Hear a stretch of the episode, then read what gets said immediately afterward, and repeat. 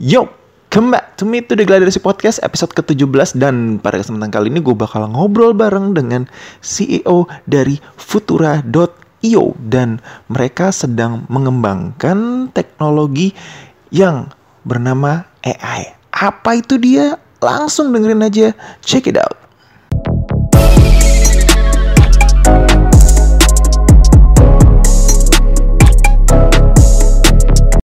Agu News. Untuk yang pengen tahu lebih jauh kritik atau saran bisa langsung kirim aja ke gladiresik7 at gmail.com atau mention atau direct message juga boleh ke Instagram at gladiresik studio. Stay tune nam podcast Gladi Resik. Cek, oke. Langsung aja kalau begitu. Nah, gue sekarang bareng sama Ristama Prawita yang merupakan CEO dari Futura.io dan di sini tuh gue pengen banget banyak ngobrol tentang perusahaan lu nih bro. Yang uh, sedang lu kembangkan gitu kan. Perusahaan, perusahaan ya. Karena kalau gue bilang startup gitu kan uh, apa ya startup sih bener. Cuman gue punya mimpi besar kalau lu jadi perusahaan gitu. Amin. Oke. okay. Uh, Tama gue panggil uh, Tama aja ya biar gampang mm. gue pengen tahu Futura.io tuh apa sih bro gitu jadi Futura.io itu sebenarnya kalau dibilang startup juga nggak pure startup. Yes. kalau dibilang perusahaan juga mungkin soon to be perusahaan, tapi ini tuh agak unik. Karena sebenarnya uh, belak-belakan aja. Si Futura ini kayak awalnya itu dari Telkom, Telkom Indonesia itu ada program yang ngembangin ya mirip sarap-sarapan tapi namanya bukan entrepreneur tapi intrapreneur. Intrapreneur. Jadi Corporate Innovation Lab namanya program digital Amuba. Jadi kalau di luar orang bilangnya startup, kalau di dalam disebutnya Amuba. Nah, si Futura ini, Futura IO ini salah satu Amuba Telkom. Nah, singkatnya kayak gitu. Terus uh, Futura itu apa sih? Nah, Futura itu Amuba Telkom yang bergerak di bidang chatbot dan AI. Jadi kita timnya Telkom yang benar-benar nge-reset, ngevalidasi, create produk, platform, apa pun terkait chatbot dan AI. Gitu sih keren sekali ya. AI itu sesuatu yang menurut gue nggak baru tapi untuk beberapa orang yang banyak itu baru juga. Yeah. nah gue pengen tahu nih ketika lo buat futura.io gitu kan sebenarnya apa sih permasalahan yang ingin kalian pecahkan gitu? Kalian tuh validasi datanya tuh gimana gitu ketika oke okay, akhirnya gue pengen bikin futura.io nah itu apa yang ingin kalian solving dari situ? Jadi awalnya itu nggak futura. Jadi gue ini cuma co-founder ya salah satu co-founder. Dan dari foundernya itu dulu itu kita berangkat dari nge-solve masalah uh, bilangnya sih online seller zaman itu. Karena dari pengalaman pribadi juga si foundernya itu ada namanya Nanta sama Alveus itu kalau Nanta istrinya sendiri itu sambil kerja di rumah sakit dia jualan online. Kalau kalau gue sendiri gue punya saudara sepupu. Dia sambil ngurusin anaknya dia jualan online sambil kerja juga. Dia single parent. Dan berangkat dari masalah itu kita ngerasa kok kasihan juga ya mereka butuh untuk support ekonomi familynya. Tapi kayak mereka tuh nggak punya waktu. Kadang waktu mau jualan mereka tuh harus ngurus anak-anaknya apalagi yang masih bayi gitu kan masih balita. Sementara barang dagangannya itu ya lumayan lumayan banyak yang nanyain banyak yang beli. Terus dipikir-pikir dilihat-lihat kapan sih mereka ada waktu buat ngebales, buat ngepack, buat apa istilahnya menuhin stok dan segala macam. Nah berangkat dari situ lagi ya udah kita kita tanya-tanya kita validasi dan ternyata yang paling fit adalah mereka itu istilahnya udah udah jualan online tapi ternyata kliennya mereka atau customernya mereka larinya tetap ngechat.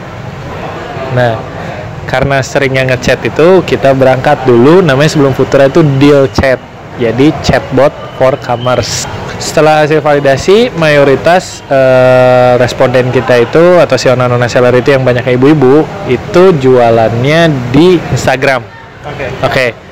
dan media komunikasi dia ada Instagram, Line, Facebook Messenger, sama WhatsApp. Waktu itu WhatsApp udah ada cuma belum se-hype sekarang banget sih.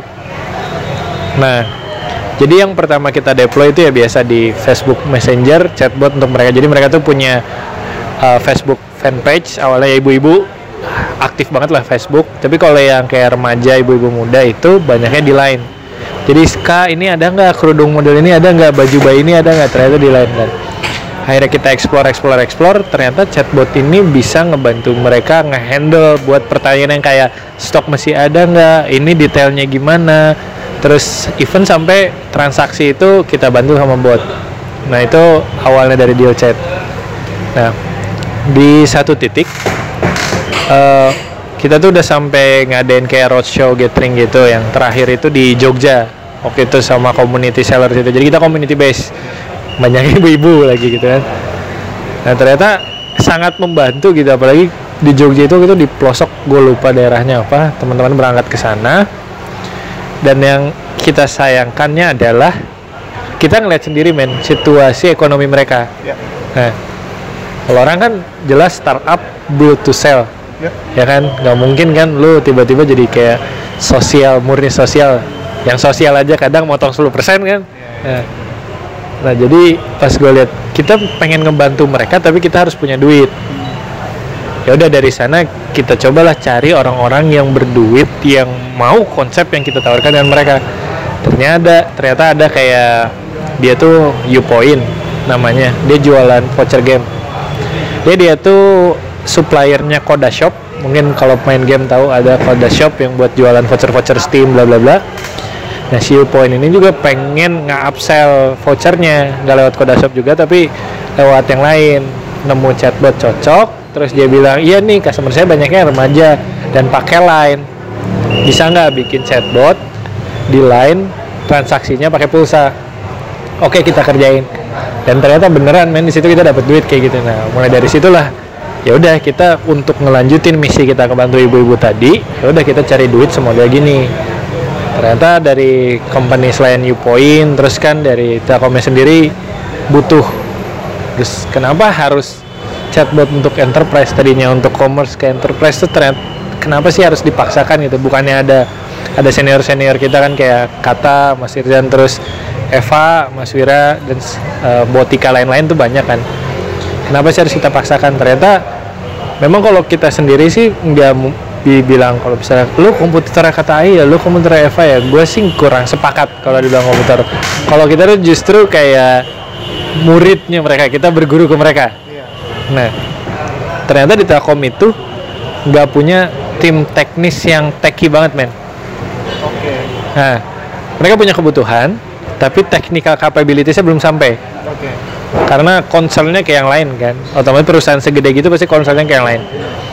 Tapi udah saatnya perlu kayak gitu ya udah dengan konsep yang kita ada kita bikinlah sebuah istilahnya mungkin ada yang sebagian bilang platform ada yang sebagian masih bilang apps jadi kita bilangnya sih wadah buat mengakomodir mereka membuat bot sesuai kebutuhan bisnisnya mereka.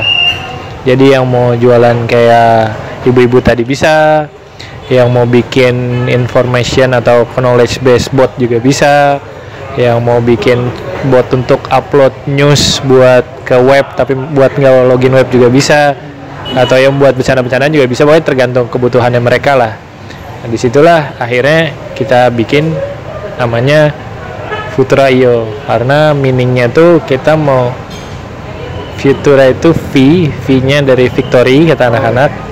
Futuranya itu dari future. Jadi kita mau secure victory in the future.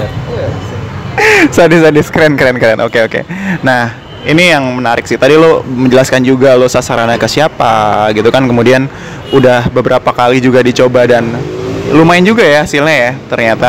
Lumayan. Terus yang gue pengen tahu adalah sebenarnya memang di website lo tuh udah diterangin gitu gimana caranya gue bisa pakai jasa lo gitu. Cuman kalau boleh nih buat listenernya podcast gue nih gimana sih sebenarnya cara join dan menggunakan eh, yang kalian tawarkan gitu ke ini apa sebagai calon pengusaha lah misalnya gue pengen menjual sesuatu gitu dan gue pengen semuanya serba praktis lah dengan chatbot yang kalian tawarkan itu gimana sih caranya mudahnya gitu. Kalau caranya ini buat yang baru mau mulai atau baru denger chatbot itu apa atau baru tahu baru denger-dengar sekilas AI itu apa sih gitu. Ya, sebenarnya balik balik lagi dulu chatbot itu kan chat yang pakai bot, yang chat yang dibalas pakai bot otomasi. Nah, wah kalau bot gitu kan berarti harus punya coding skill atau harus ngerti teknis ya nggak sih? Nah itu yang kita coba akomodir. Jadi semua yang dengar atau siapa pun yang mau coba bisnis nggak usah takut. Yang kita coba provide itu sih semua. Nah, ya, caranya gampang. Ya tinggal ke web aja yang tadi dibilang ke futura.io. Di situ tinggal daftar. Daftarnya sih kalau kita bilang tuh kayak bikin sosial media, gampang lah biasa. Tinggal isi data diri, bisnisnya apa, udah gitu masuk. Dan di situ tinggal pilih. Kita tuh baru ada dua fitur utama. Karena ini kita nggak ngeluarin banyak fitur karena fitur ini doang yang istilahnya buat mempermudah lah. Kalau kebanyakan nanti bingung kan.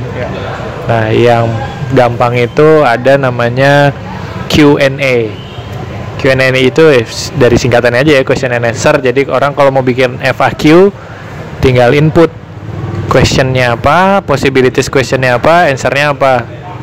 Ya kayak bikin Google Form. Udah gitu doang kayak misalnya apa sih Futura? Terus kira-kira jaw jawabannya harusnya gimana? Nanti Futura itu adalah ini. Terus kira-kira orang nanya apa lagi sih? Kayak gitu lu lu input aja macam-macam pertanyaannya terus langsung generate. Nah jadi situ lu tinggal pilih mau disambungin ke mana kalau udah beres masukin listnya lu pilih mau ke Line ke Facebook ke website atau ke mana pilihan di situ ada atau ke Telegram gitu kan Nanti tinggal di situ tinggal kayak cukup press toggle, terus ada step by stepnya. Udah tinggal connect, udah lang bisa langsung di deploy. Jadi seamless mau ngecek, oh pas udah live, kok ini kata-katanya nggak pas, langsung aja edit langsung beres. Segampang itu sih. Jadi create, connect, sama terakhirnya ada insight. Oke. Nah, Datanya ya. yes. Oke lanjut keren banget ternyata nggak selalu sulit langsung aja kalau kalian yang ingin meningkatkan bagaimana usaha kalian nanti ke depan dengan lebih automate ah, langsung aja pakai futura.io dan yang pengen gue tahu nih dari futura.io lagi itu adalah kalian ke depan mau gimana rencananya? Nah, jadi kayak mau mau buat apa lagi nih? Terus mau memperkenalkan ke orang-orang halayak tuh nanti kalian ke depan mau gimana?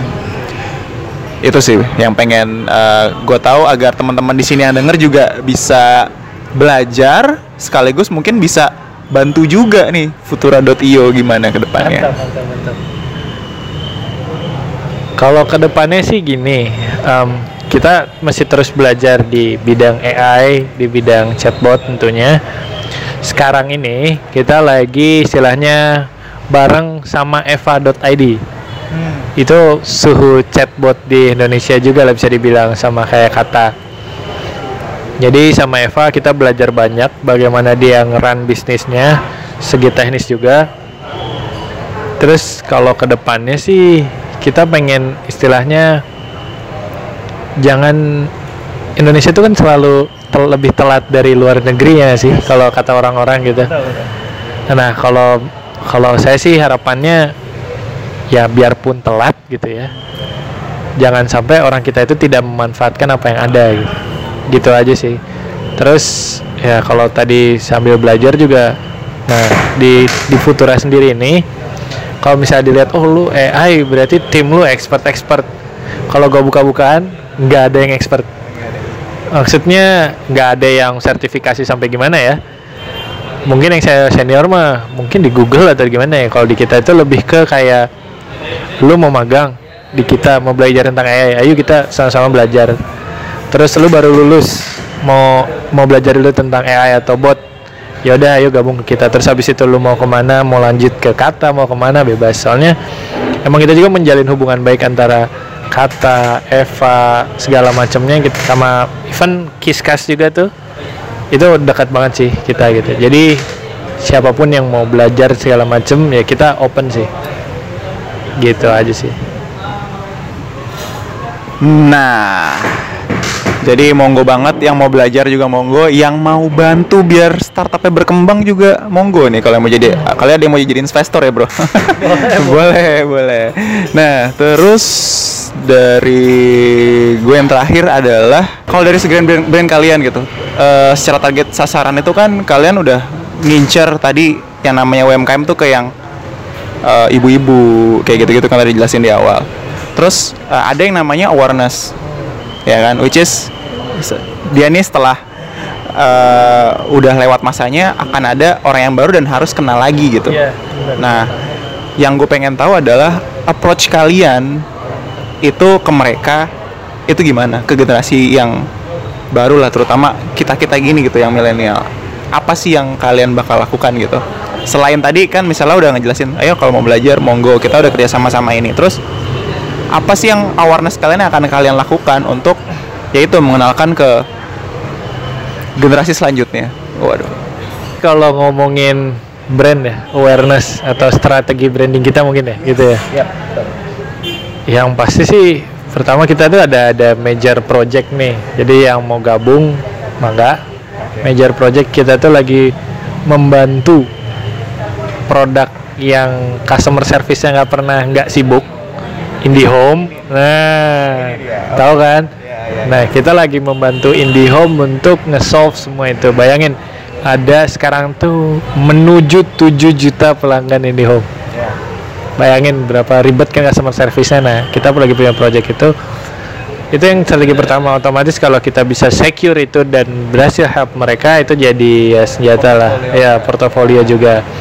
Terus yang kedua sebenarnya kita lagi bikin coba-coba bikin paper sih. Bikin paper analisa dan segala macem terus ya biasa ke kampus-kampus kita kampus-kampus juga ya pasti lalu tahu kayak digital marketing, SEO, SEM, bla bla bla bla yang ah you know lah startup-thing gitu.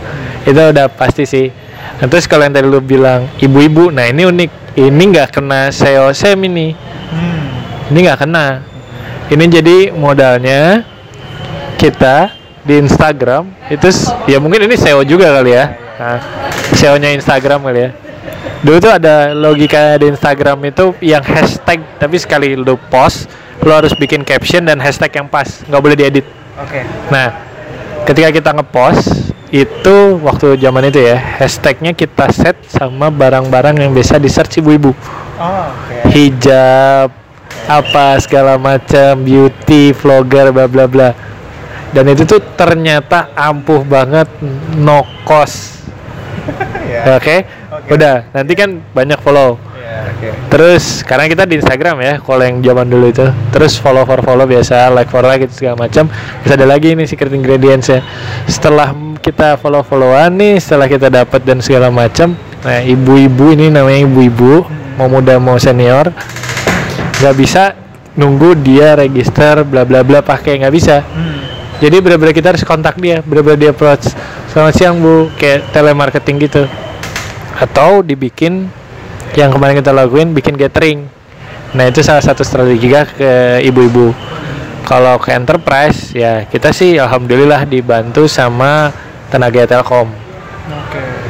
Jadi para ujung tombak ujung tombaknya telkom tuh yang punya klien-klien di mana-mana itu udah mulai nyisipin produk kita.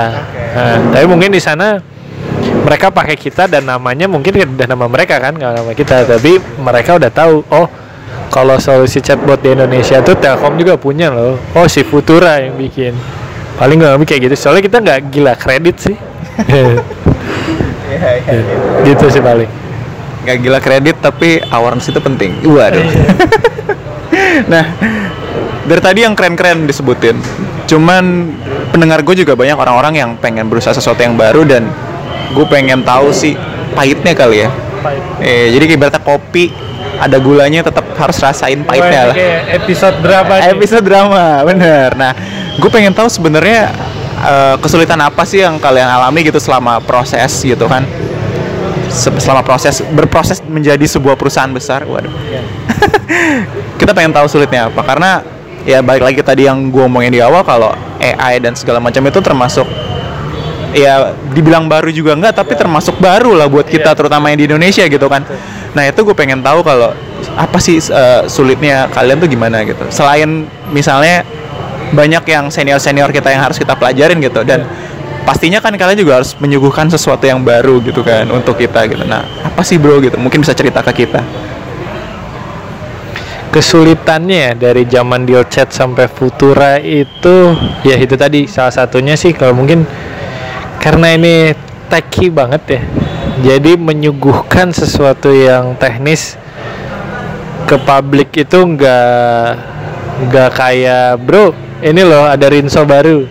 Eh merek. Bro ada ada ini baru gitu kan. Ya nggak bisa segampang itu. Jadi ya paling itu satu. Terus yang kedua masalah source di Indonesia sendiri boleh lihat-lihat lo bisa baca artikel TechCrunch, Tech in Asia dan segala macam itu AI entusias banyak. Tapi yang benar-benar terjun di sana itu minor atau rare. Even di dunia kalau baca di TechCrunch itu dia sampai punya tabel. Itu AI expert, AI engineer sampai yang level entusias itu pun udah sangat langka. Nah, karena yang gue kurang paham mungkin apa mereka nggak mau belajar itu atau gimana atau emang udah dipakai sama Google, Amazon dan lain-lain. Tapi di Indonesia sendiri beneran struggle. Bisa dilihat kan senior kita juga masih expanding tim, cari orang juga. Terus si Eva tuh kan di Bandung di Buah Batu lihat timnya juga masih nyari-nyari. Even di situ gap umurnya lumayan, Bro kalau lihat di sana. Jadi itu sulit dari segi source, dari segi uh, masarin. Nah yang ketiga karena source dan masarin susah, otomatis uh, keinginan market dan capability kita nge-build itu comblang kan? Iya betul. Karena market punya ekspektasi, ya lu bilang, ya itu nggak baru, tapi ya bisa dibilang baru. Nggak barunya karena orang udah banyak nonton Iron Man. Oh, AI itu apa? Jarvis ya? Oh, Siri, Google Assistant, SimSimi. Jadi orang mikir AI atau di case gua chatbot itu ya udah yang secanggih, itu. Padahal kalau gua si chatbot ini kita pelaku chatbot chatbot itu bentuk sederhana dari AI. Nah, jadi untuk memenuhi ekspektasi tadi sama capability si yang ada di Indonesia ini itu lumayan jomplang. Even lu cari keluar pun agak sulit dan gak murah. Nah itu sih yang lagi kita struggle gimana caranya ngenalin ini yang jadi nggak berhal asing, nggak jadi kayak apa nih alien gitu. Bukan, bukan. Ini ngebantu ibu kok kayak gitu gitu gitu. Itu sih yang sulit. Wow, ternyata luar biasa bro ya perjuangannya nih. Suatu bidang yang memang sebenarnya cukup opportunity cukup oke okay, cuman lumayan sulit juga ya ternyata. Karena over ekspektasi. karena o- over ekspektasi pasar yang udah canggih banget gitu ya. Oke oke oke. Nah thank you banget sebelumnya dari informasinya tapi terakhir adalah ini adalah sesuatu yang selalu gue tanyakan ke semua orang-orang yang gue interview. Tiga kata yang menggambarkan tamat apa bro? Tiga kata yang menggambarkan diri gue sendiri. yes. Aduh. Gue nggak tahu. Ada tiga itu ya. itu dihitung kan? gitu gitu Oke, thank you banget atas informasinya. Mudah-mudahan bermanfaat buat kita semua dan sukses terus buat Futura.io. Sukses terus. Terima kasih. Bye.